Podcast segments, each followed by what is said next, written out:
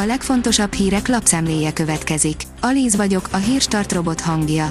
Ma június 10-e, Margit és Gréta névnapja van. Az M4 írja, Orbán Viktor is kap SZIA visszatérítés derült ki kérdésünkre a kormányinfón.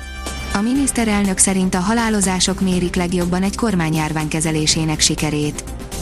A 444.hu szerint cölöpöket és nádat dobáltak Mészáros Lőrinc villája elé a fertőtavi természetrombolás miatt. A párbeszéd aktivistái szerint nem csak a kiváltságos 1%-nak van joga a tónál nyaralni.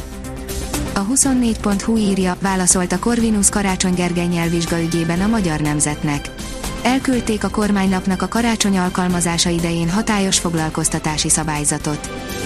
A 168.hu oldalon olvasható, hogy Fekete Győr Andrásnak elege van. Lopás helyett focit, a Momentum mozgalom elnöke Facebook oldalán jelentette be a Momentum foci programját. Érik az új munkahelyi világrend, sorra zárnak be az irodák Magyarországon, írja a pénzcentrum. A pandémia nyomában járó változások felgyorsították a fejlődést, egyes vélemények szerint nagyjából tíz évet ugrottunk előre az időben, ami a szervezeteket illeti. A privát bankár írja, üzenet az Orbán kormánynak, kemény fellépést kér az EP Brüsszeltől. Az Európai Parlament kifogásolja, hogy az Európai Bizottság még nem kezdte meg a jogállamisági mechanizmus alkalmazását. Az EP szerint egyre inkább fennáll a veszélye annak, hogy egyes tagállamok visszaélnek az uniós költségvetéssel, és közben a jogállamiság helyzete is romlik. Ezzel indokolta a Mercedes Bottas rejtélyes bakui lassúságát, írja az m4sport.hu.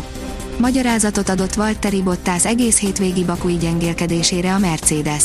Bár nem biztos, hogy a finn éppen ezt akarta hallani. A vg.hu oldalon olvasható, hogy megjelent, hogy kijogosult a plusz 10 nap szabadságra. A rendvédelmi, az egészségügyi, a honvédelmi és a szociális és gyermekjóléti szolgálatoknál dolgozók, valamint a kormányhivatalok is érintettek. A vezes oldalon olvasható, hogy F1 Bottas lassította le a saját autóját Bakuban. Kiderült, hogy Valtteri Bottas a saját döntése miatt volt lépéshátrányban az azerbajdzsáni nagydíjon. A politológus szerint már megvan az ellenzék közös miniszterelnök jelöltje, írja az ATV. De facto már megválasztották Karácsony Gergelyt ellenzéki miniszterelnök jelöltnek jelentette ki a politológus a Spirit FM aktuál című műsorában. Ceglédi Zoltán szerint az egyes jelöltek pozíciója nagyon különbözik, egyedül a főpolgármester az, aki a teljes ellenzéki palettát képviseli. Az Agroinform oldalon olvasható, hogy senki sem akar a földeken dolgozni, a túlélésért küzd a kertészeti ágazat. A kertészeti ágazatokban a munkaerőhiány hatalmas kihívást jelent, szinte nincsenek jelentkezők idény munkára. Ez Európa szerte probléma, hazánk sem kivétel. Egyedülálló lesz az Európa-bajnokság közvetítése az M4 Sporton, írja a Demokrata. Székely Dávid az M1 aktuális csatornán az M4 Sport új stúdiójáról is beszélt. UEFA, azt kérjük, a nézők mutassanak tiszteletet, írja a 24.hu.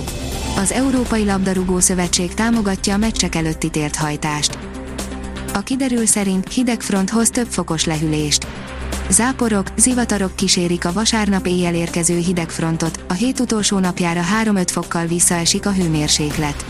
Átmeneti lesz mindössze a lehűlés, a jövő hét második felében már országos kánikula várható.